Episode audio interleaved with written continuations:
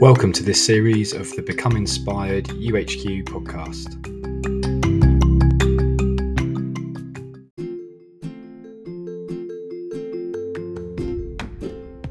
Over the next few episodes, I talk to individuals that have achieved excellence in the world of sport and fitness, explore their values, their goals, and find out how they've developed as people professionally and personally.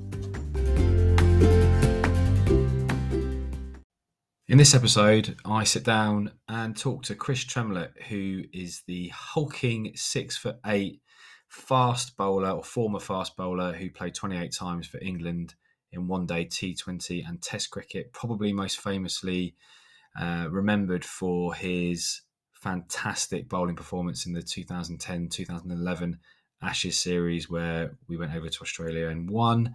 Um, he's gone on to be um, a very successful property developer for his own business that he set up with one of his friends and former cricketers, and also is a massive fitness fanatic. And I use the word massive uh, on purpose because he has become huge, hugely muscular and strong. Um, and he talks about himself, his values, um, himself as a cricketer, his influences, Shane Warne, uh, his fitness, and many other things. So, um, yeah, get a cup of tea, sit down, cozy up, and listen to my conversation with Chris. Chris, welcome to the Become Inspired UHQ podcast. Thanks very much for joining us. I'm going to start off immediately by saying I'm not going to call you Chris because it feels really, really weird calling you Chris. So if it's okay with you, I'm going to call you Trem. Yeah, that's fine. Thanks for having me. And uh, obviously, we've been friends for what 30, 30 years or so. So um, yeah, you call me Chris is pretty weird. So yeah. All, if I ever do any, if I ever do any of these, I always like getting that out there straight away without like otherwise I feel like I'm lying. So yeah, Chris and I went to school, played cricket together. Um, he obviously went on to play a little bit higher standard of cricket than I did. Um, although I like to think I taught him everything he knows. But with this this podcast is we'll get into the cricket in a bit. We really just wanted to delve quite deep into you, um, your mindset uh, as a sports person, but now also since you've retired from cricket, um, your professional life in property, and also I've got a real interest, as you know, in in your fitness work that you do, which isn't really work, is it? It's fun, but I just want to kind of get yeah. into that because it is insatiable. It is it is consistent. It is every day, and I just I think that's going to be a really interesting area to look at. But the first question I want to ask you, and that's what I'm going to ask all the next few guests, is what are your three current personal values that you live your life by?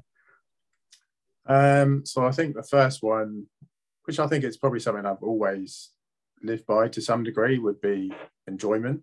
Um, I kind of think, well, what's the point in, in living if you don't enjoy what you do? So um, yeah, certainly at my age now and having had the career I had and um, and I mean, when I think back to, to being a youngster, I think I always tried to do things that I enjoyed. Um, you know, I didn't particularly like school, um, but I enjoyed playing cricket, so I would do those sort of things. And um, and even now, I'll just I'll do things that that I enjoy. I won't kind of be forced to necessarily do things I don't want to do. Or um, I guess when I retired, people kind of naturally think that you might go into cricket and coaching, but at the time that just didn't feel kind of natural for me to go into that i wanted to do something different um, and i'm doing something at the moment which i enjoy so i think that's certainly one thing i kind of live by is um, you know and, and, life is life is too short as well you know you have to you know you only get one chance in this life and it is you know try and enjoy it as much as you can it's not always going to be a, a, smooth road and we're going to have um, ups and downs but um, ultimately if you can try and enjoy what you do i think that the journey is uh, is a little bit a, a, little bit more enjoyable and, and a bit more fun. um, Amen, brother. Yeah, um, I think my second thing would probably be um, belief in what you do.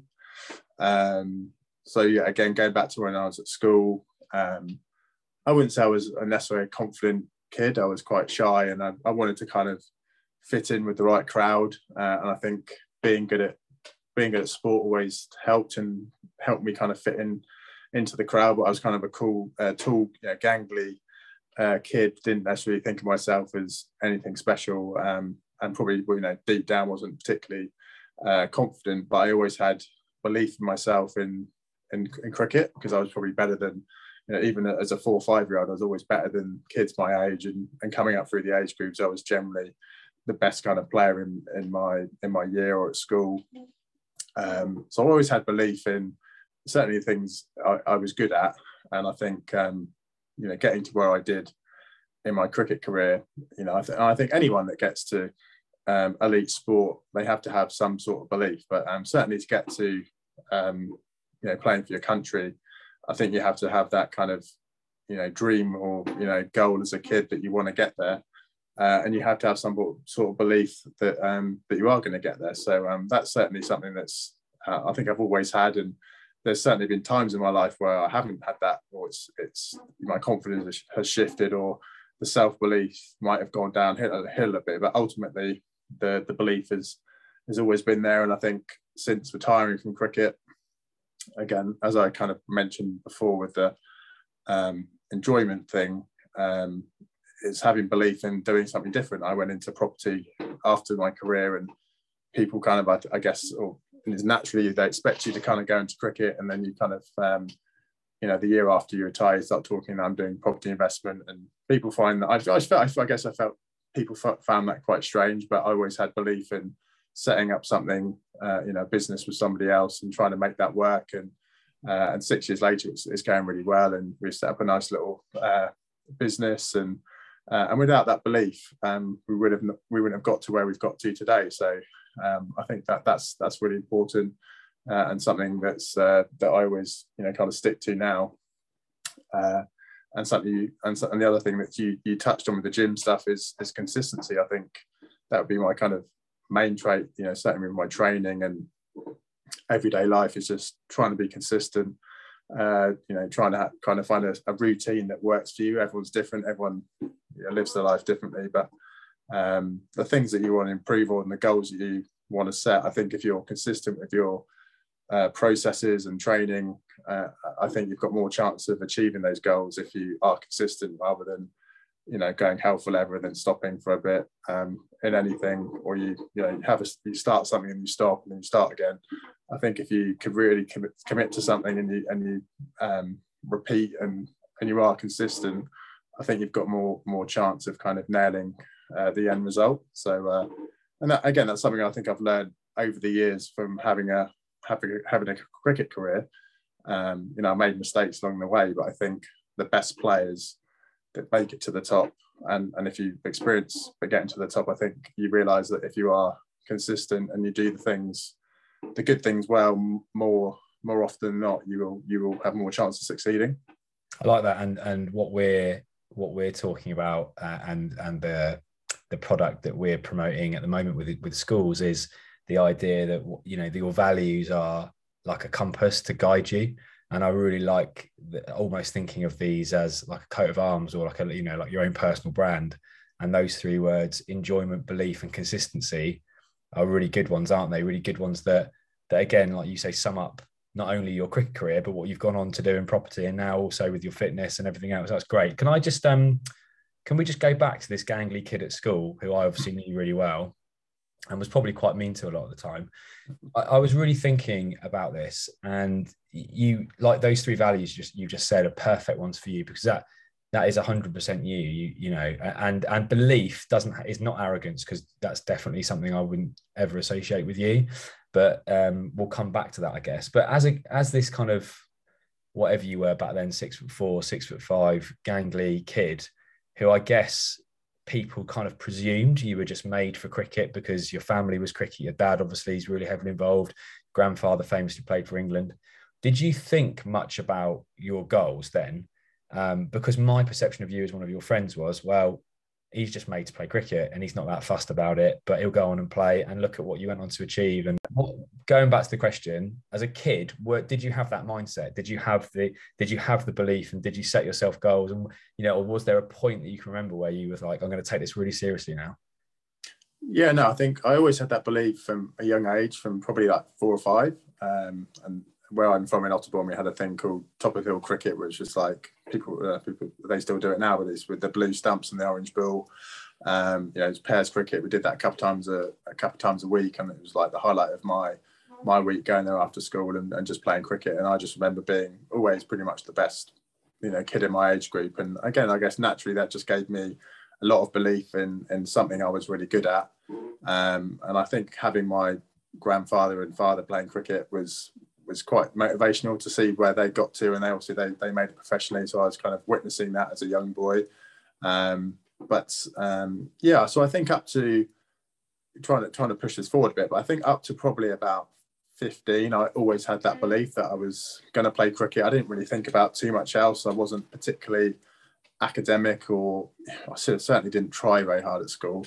Um, and uh, you know, I was a bit mischievous, one of those kids that went down the park and would smoke and you know drink a bit too much when I was when I was underage. And they, they, they so, so I had other other distractions, and, and I guess probably around 15 is when you know you discover girls and going out and things like that a little bit more. Um, and that's when I guess I discovered there was a, a, bit, a little bit more to life than just playing cricket. Um, so I had a few distractions, and I guess I veered off just solely thinking of I'm going to be a cricketer because that was always kind of the goal was I'm just going to be a cricketer, and I naturally assumed that I would become a cricketer because I was always um, you know there thereabouts in England squads, and I was in the Hampshire, you know, under 15, 16s, under 19s. Um, but yeah, there was a point about 15, 16 where I just completely lost interest in cricket a little bit, and uh, I went to Ibiza on holiday, I think when I was 17, and had the best time ever, and came back and I didn't really want to play cricket, and um, I remember saying to my dad, you know, because my dad was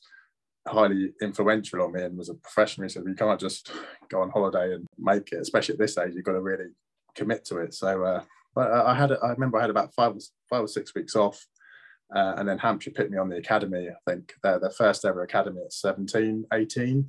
Um, uh, and I went to college at, at Taunton's in Southampton. And just getting picked on that academy was a real shift. I'd never really done any fitness work before. Uh, I guess I'd never been involved in like a, an elite kind of program. I played like age group cricket and stuff, but being like this elite four or five group felt quite special. Uh, and then we started doing fitness and just seeing the kind of results I got from that straight away, got stronger and fitter. Um, and just and my cricket just propelled from from just getting a bit fitter and stronger and just having this uh, understanding of what it was like to become a bit fitter and what it took to kind of to, to get there.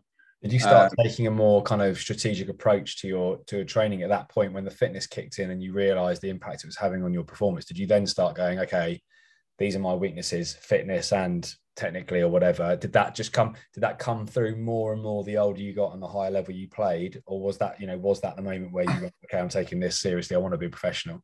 Yeah, I think that academy was great because I never really it was before it was just you know we just turn up and play cricket with the age group stuff and you know basic coaching but the academy was we were there four times a week and it was all you know all our results were jotted down our fitness levels um, you know if we were bowling in the nets indoors how many times we'd hit the cone you know how well we were batting you know coach would be marking us our scores out of 10 all those sort of things. So it was, it was taken very seriously and you could you could gauge how you were improving every week um, and I just became I just started to love the game again uh, and uh, I shot up in height. I went from being about six foot three to about six foot seven uh, as a 17 year old, and um, and I gained a bit of pace from the from the fitness work that I was doing. And all of a sudden, I'm a, I was a 17 year old kid, and they're saying, well, if you keep doing the things you're doing, you might be playing uh, in the second team or the first team for the professional side um, if you keep doing the things you're doing. So um, it all happened quite quickly, and yeah, did a did a year or two in the academy, and at 18, I was making my my debut for Hampshire, so it all kind of um, happened quite quickly. Um, but yeah, I'd say that the kind of cementing factor was was playing in that academy stuff and really having a belief that I wanted to play, and then and then having a taste of professional cricket at 18. Uh, and I actually took a wicket with my first ever ball in in professional cricket, which propelled my confidence to the next level. And I and I got six wickets, I think, in my first professional game. Um, and I start and I started getting paid for what I was um, ultimately doing. It was a pretty cool thing thing to do when your mates are kind of working at you know Tesco's and stacking shelves and, and you're playing professional cricket and getting paid for it at the time. It was uh, kind of a dream come true. So so yeah, I, I was lucky to kind of get handed, um, not lucky, but you know I felt like it, it, it just happened so quickly from kind of 16 to 18. I was just in the academy all of a sudden I was playing with all you know my you know Robin Smith guys that I looked up to for you know 15, 16 years and. Uh, um, and my mates were at college and working in in a supermarket, and and I was kind of uh, having this opportunity to to play cricket. So I think once I got there, it was like, well, I don't really want to uh, lose this opportunity, and uh, and things just kind of went from there, really. When you um when you really started, you know, making it through to full England level, Test cricket, that kind of stuff. You know, you've said what your personal values are now. Was there was the ECB was England cricket really values driven? So what I mean by that, were you when you were playing, um, which was you know like you said, sort of 2010, 2011, 2012 sort of era, was there a drive on the values that you had to show as an England cricketer? Um, and did you have to follow very strictly what the ECB was telling you, or, or was the culture not like that? I'm just interested to know what the culture was like when you were involved in England cricket. I think it's, I think probably like a lot of sports, um, cultures have changed so much over the last 20 years. Um, and I think the era that athletes play in now is is so different than, than when I started. Um, you know, as you know, and I think, you know, I started in 2000 and, you know, being a professional there, we were still drinking quite a lot of alcohol. We were going out during games. Um, you know, it was obviously taken seriously, but it was, you know, play hard on the pitch and, and we'd have a lot of fun off the pitch during games and after games. Um, and that was mainly with county cricket, but even you know the top level with England, guys would still have a drink, and um, it was it was very relaxed. And you know, and if you were on tour, you you'd have fun. So, uh, um, but but but but ultimately, yes, all those all those values are important, and certainly, you know, when I got to kind of get a central contract in 2010, you know, so I think since central contracts came in, you know, the, the every sport, especially cricket, has been taken so so much more seriously. You know, fitness levels and uh, mental well-being and well-being of all players is, is completely changed from. Was that 20... was that there when you were playing? Was there was there a, a sense that your well-being was being looked after, or were you too early on? Do you think? I think probably like the 2005 era, it probably wasn't so much there, but then I think was it what 2006, 2007? I don't know if you remember that. Yeah, I think it was Marcus Trescott.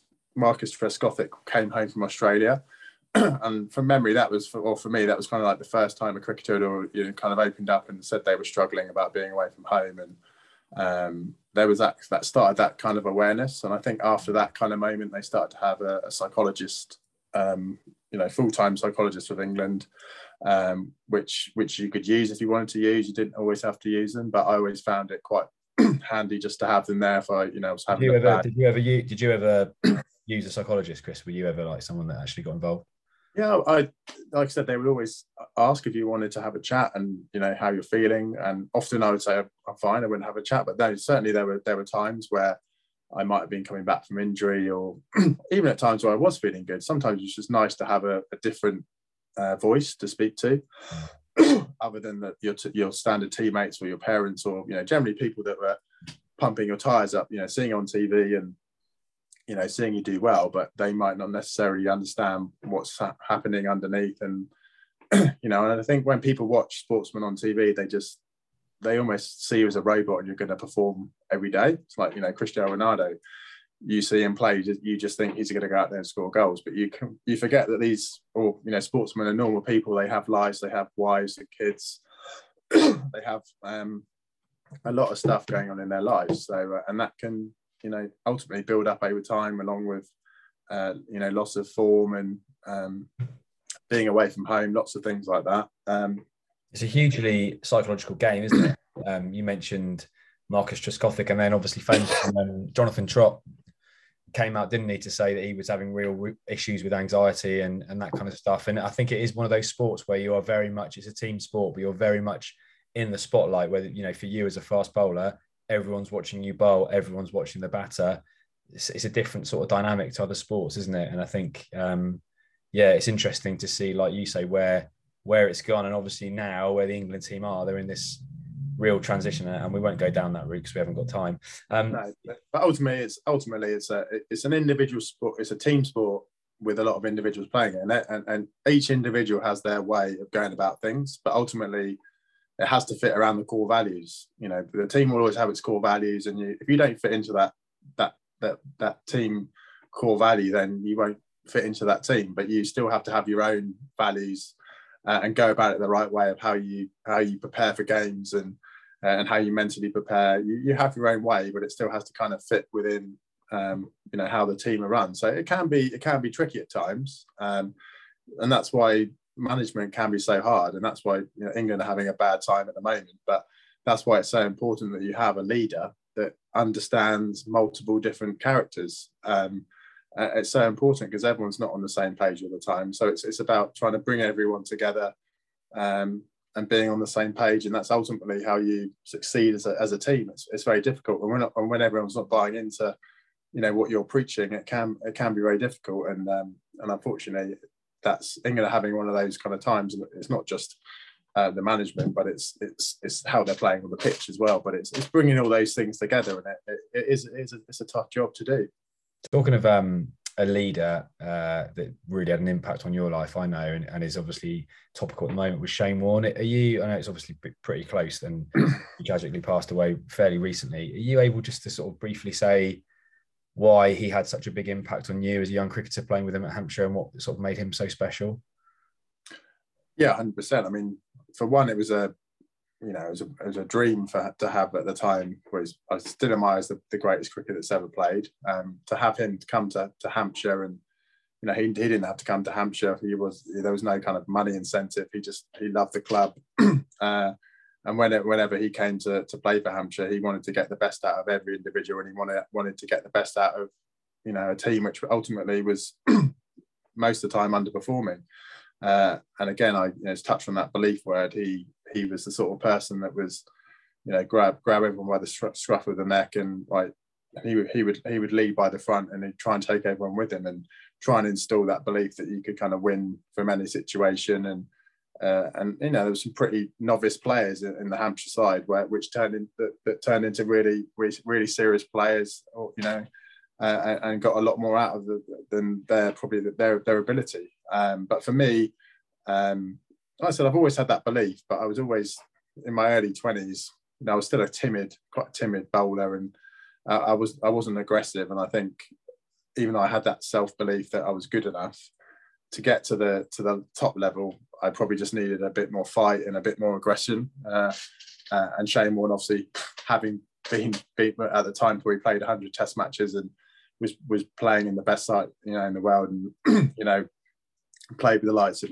Hughes and Glenn McGrath and these guys. He knew what it took to to be, you know, one of the best fast bowlers in the world. And yeah, he's pretty brutally honest with me and just said you just need to toughen up a bit. You need to harden up. You need to get more aggressive. Um, do you think you did? Do you think? Do you think that is like a pivotal moment for you where you actually did? Because because you got that quite a lot in your career, didn't you? Because fast bowlers, yeah, I, I remember fast bowlers like Allan Donald and you know who else? Um, you know, uh, Curtly Ambrose just like staring people down and literally getting right up in the fan. That's just not who you are. You're not that person. No, and, I, and, it was never. I was never seen as a menacing fast bowler, um, and and I tried to be somebody I wasn't. And, you kind of have to do that as a fast bowler. You still have to, you know, even if you're not a naturally aggressive person, you still have to try and find that aggression and or try and have a presence when you when you bowl.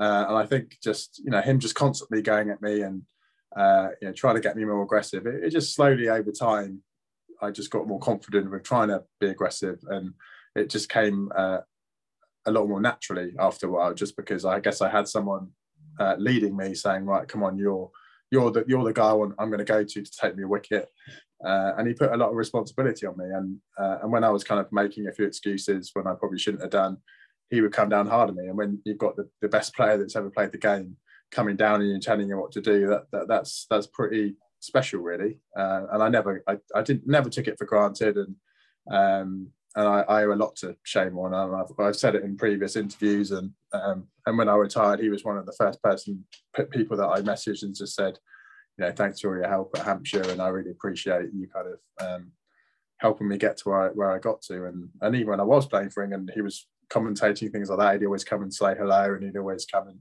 uh, give me tips. And you know, when even during the Ashes in 2010, he would be out on the pitch and he'd saying you're bowling really well and bowl like this to this guy, you know, because he still treat me as a friend. So uh, yeah, I can't speak highly of, of, him enough, and it's still pretty surreal that that he's that he's not here anymore. But um, but yeah, but not not just not just for me, but so many other guys in that Hampshire side in the in the early 2000s. Uh, uh, it was you know even the guys that he wasn't necessarily close with, um, he's he's affected their lives in in in so many ways. And you know, I've seen ex teammates like Michael Brown, um, Michael Carberry. You know, I've seen them, you know, spoken to them recently, and they, and they all say the same thing: how how weird it is in not him not being anymore, and, and what and what an influence he had on so many people.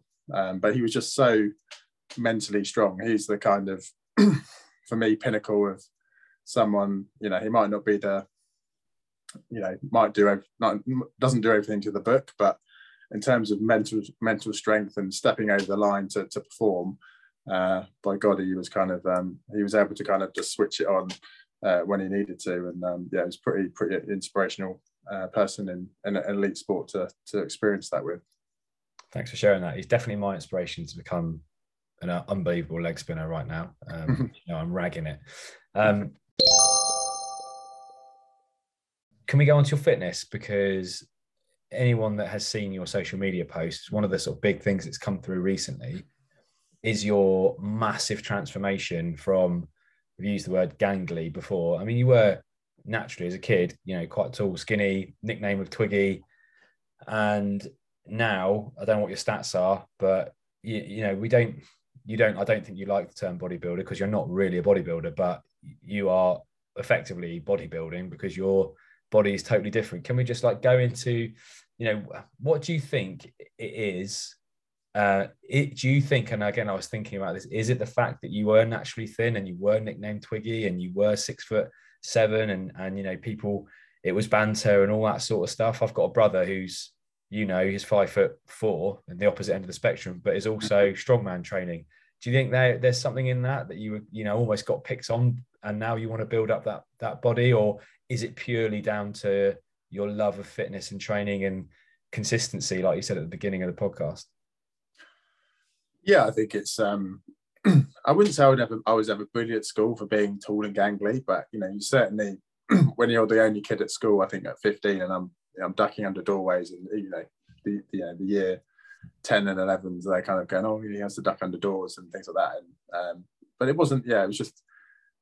I guess it, you just that there was that awareness that I was different, um, and I guess just being skinny with it. And I think there's there's so many you know guys that go to the gym or skinny kids that are teenagers. They just they just hate being skinny. You always want to be the guy that, you know, like you know, watching He Man. That was my favorite cartoon as a kid, uh, and I always wanted to look like He Man. But naturally, I just didn't look like He Man. But then there were some kids at school that naturally had a you know bigger physique and things like that.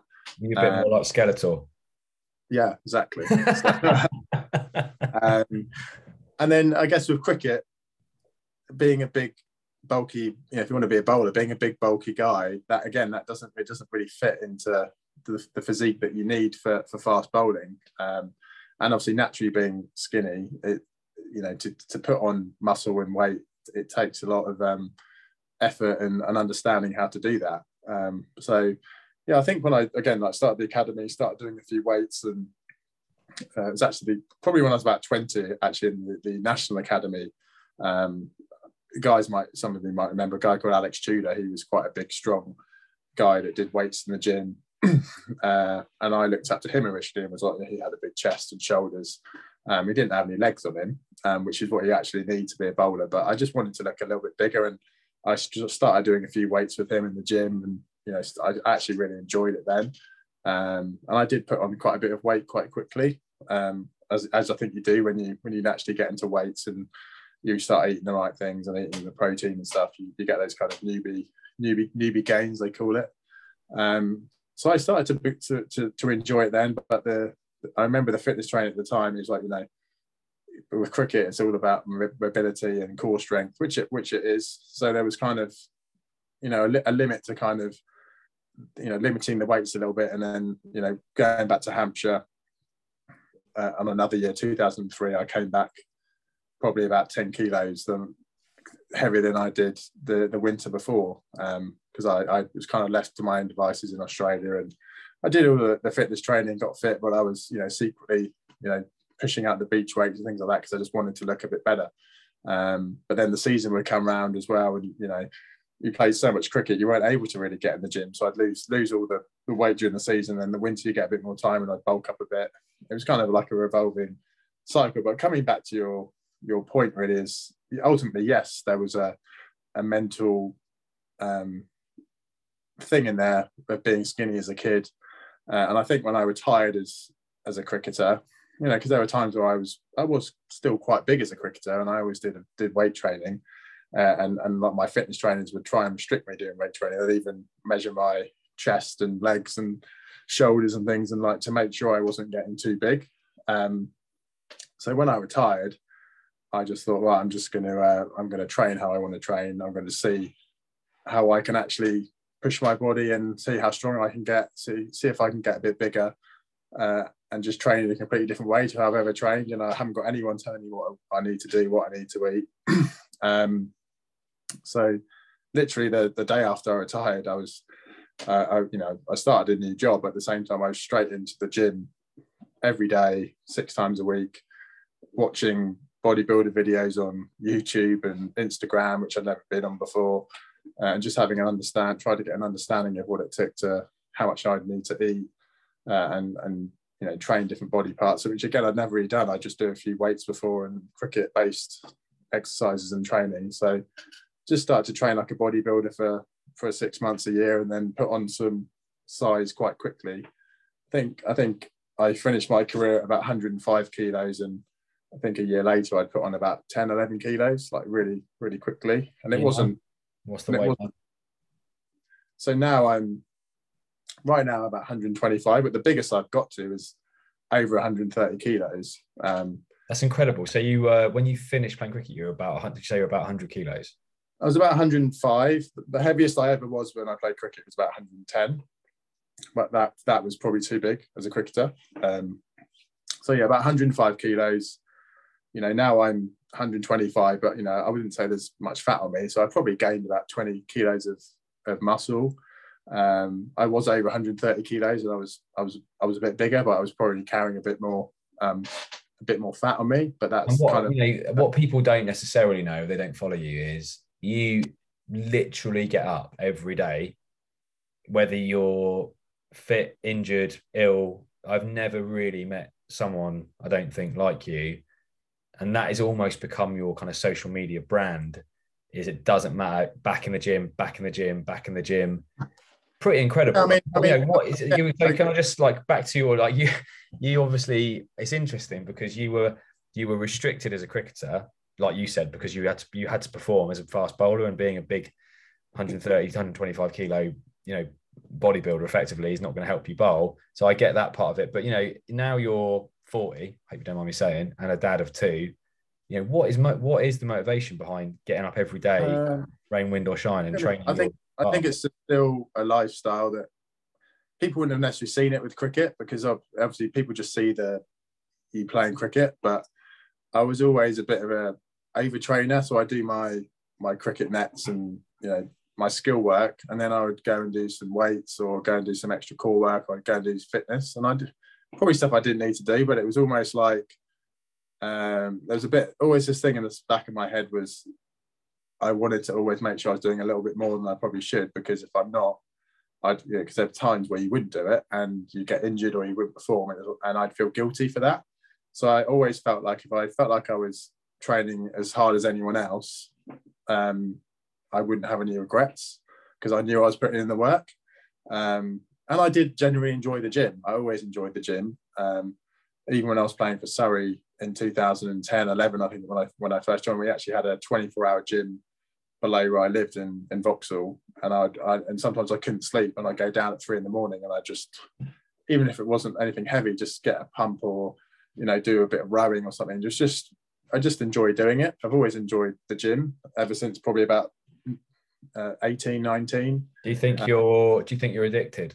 Do you think it's your you know some people yeah. to drink, drugs, you know things that are bad for them in inverted commas. Do you, do you think you've got a bit of an exercise addiction. And, and I, think, I don't necessarily say that in a bad way. Obsession, addiction. You know, I'm not saying you're unhealthy. You're you're one of the healthiest people I know. Because and the other thing with you is you you have a beer. You know, you eat a pizza. Yeah. You're not ridiculous like that. You know, how how do you do you ever stop and think about it?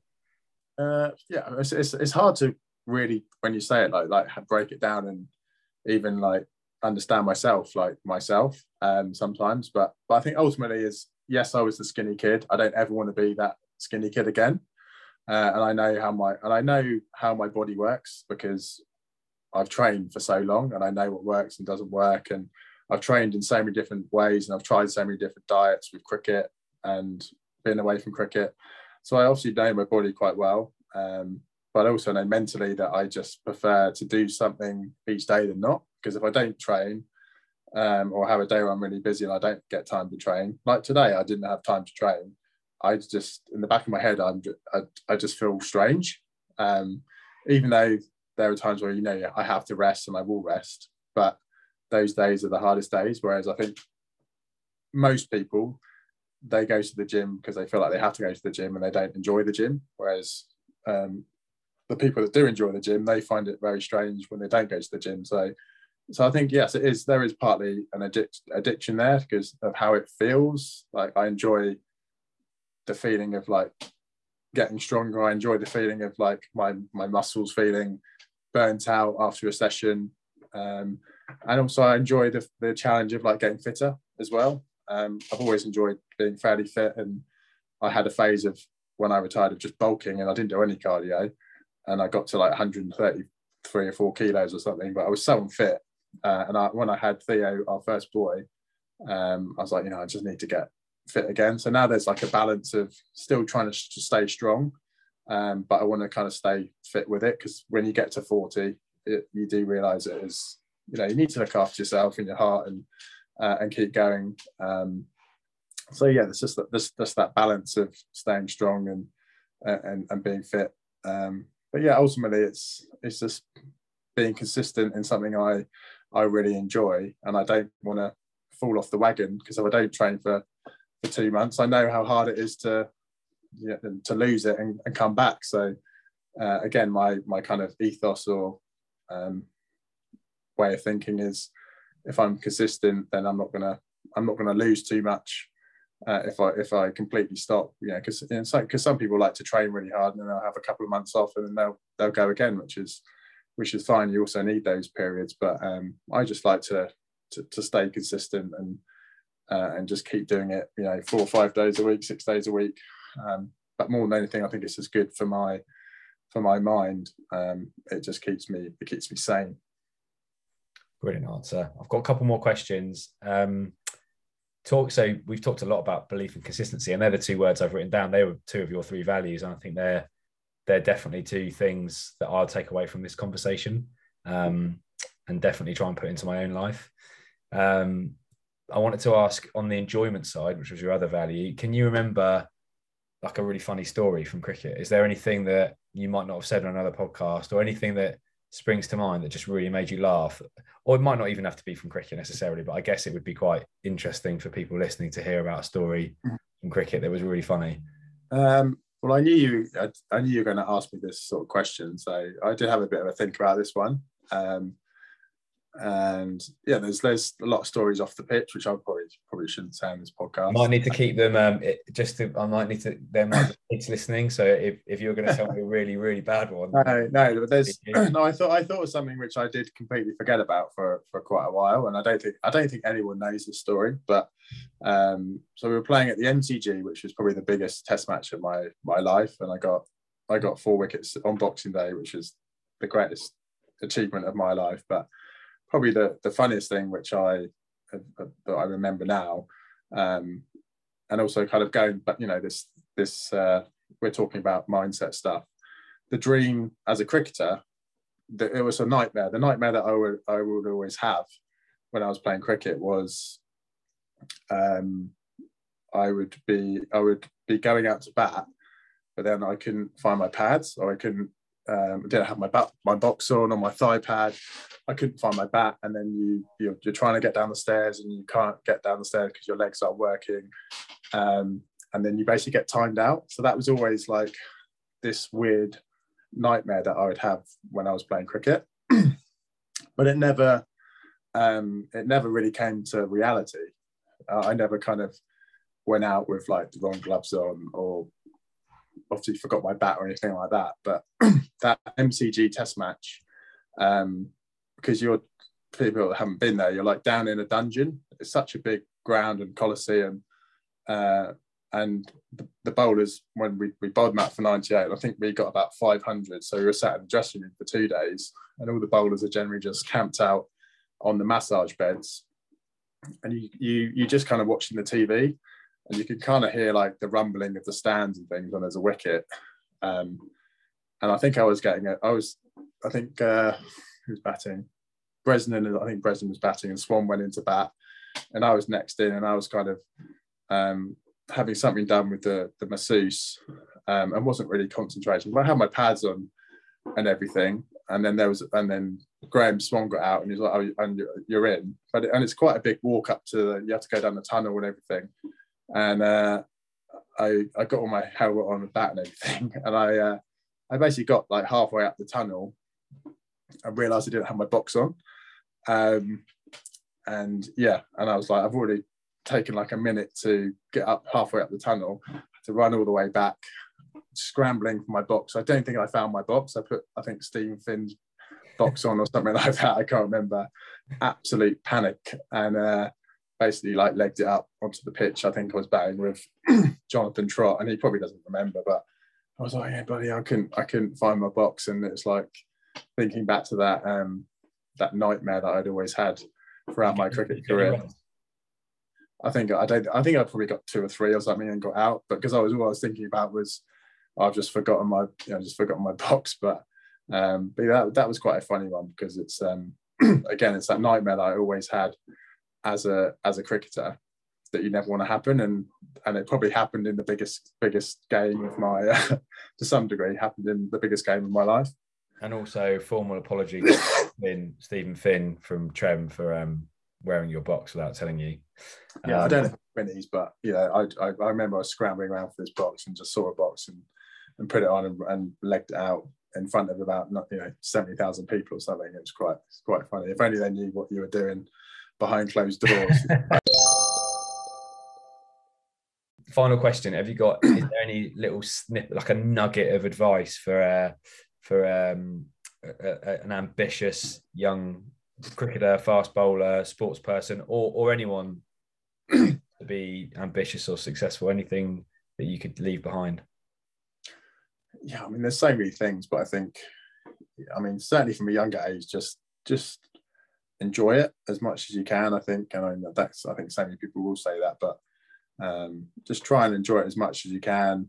Um, and you know it's, it's the classic stuff really enjoy enjoy it and and work hard if you really want to you know achieve something you have got to put in the hard work um, and we live in a world now where you know we have social media and everything is scrutinized so much and everyone's kind of looking at you on you know everything's filmed and videoed um, it, it's really difficult and i don't i don't kind of envy some of the kids that kind of have to grow up in in the kind of world we do now because we didn't really used to have that um, but ultimately, if you want to get to the top level, you have to work hard. You have to put in so much effort. You have to make so many sacrifices. Uh, and I think, again, when I was that 16 year old kid, I got to that point where I was like, do I really want to make these sacrifices? Uh, part of me didn't, but I'm so glad that I chose the other route and was like, okay, I'm not going to keep going down the park. I'm not going to go out to the pub. I'm not going to go to the parties on a Saturday. I'm, I'm going to work hard and go to the gym and do the extra sessions and uh, and make sure that I turn up on a Saturday or whenever it was and play my best. Um, and, and lucky for me, it's worked out. And, and, and, that's one of the reasons I think why I got to where I got to is because you, you make those sacrifices. So um, if you want to get to the top, you will, you will get to a point where you do have to do that. Talent will only take you so far. Um, and then the hard work um, and and mental stuff has to has to kick in at some point. So uh, uh, it's just identifying, I guess, that that phase of of when the sacrifices have to come, and uh, and if you really want to make it, you've, you've got to put it all into into into what you want to do. Trem, thanks so much for your time and for giving us the, those lovely little um, bits of advice and and uh, an insight into what's made you successful. If you um, don't follow him already, it's Chris Tremlett 33, I believe, at Instagram. That's Instagram. Right. Uh, what's it called? I don't even know what it's called. The Instagram what? hashtag is it? Real rubbish. I don't know. I don't know. A couple of forty-year-old men. We're too, having we're too old for Instagram, but yeah, yeah. Yeah. If you want if you want to watch a few fitness videos, then uh, yeah, that's my page. So it's just mainly me doing what I do in the gym and things. But Chris Tremlett, 33. Top man. Thanks very much, Chris. Belief, consistency, and enjoyment. Those are the three words that Chris said were his core, his core values at the start of the episode, and they were definitely the three words that came through as we had that conversation. Um, I do know him well, but actually, recording that has allowed me to probably get to know him even better. And as he said, I've known him for over 30 years, but it's been great to sit down and, and talk to him uh, at, at a deeper level about his mindset and his performances for England, but also how he's developed and what he's gone on to do later on in his life. Um, thanks very much to Chris for sharing that with us.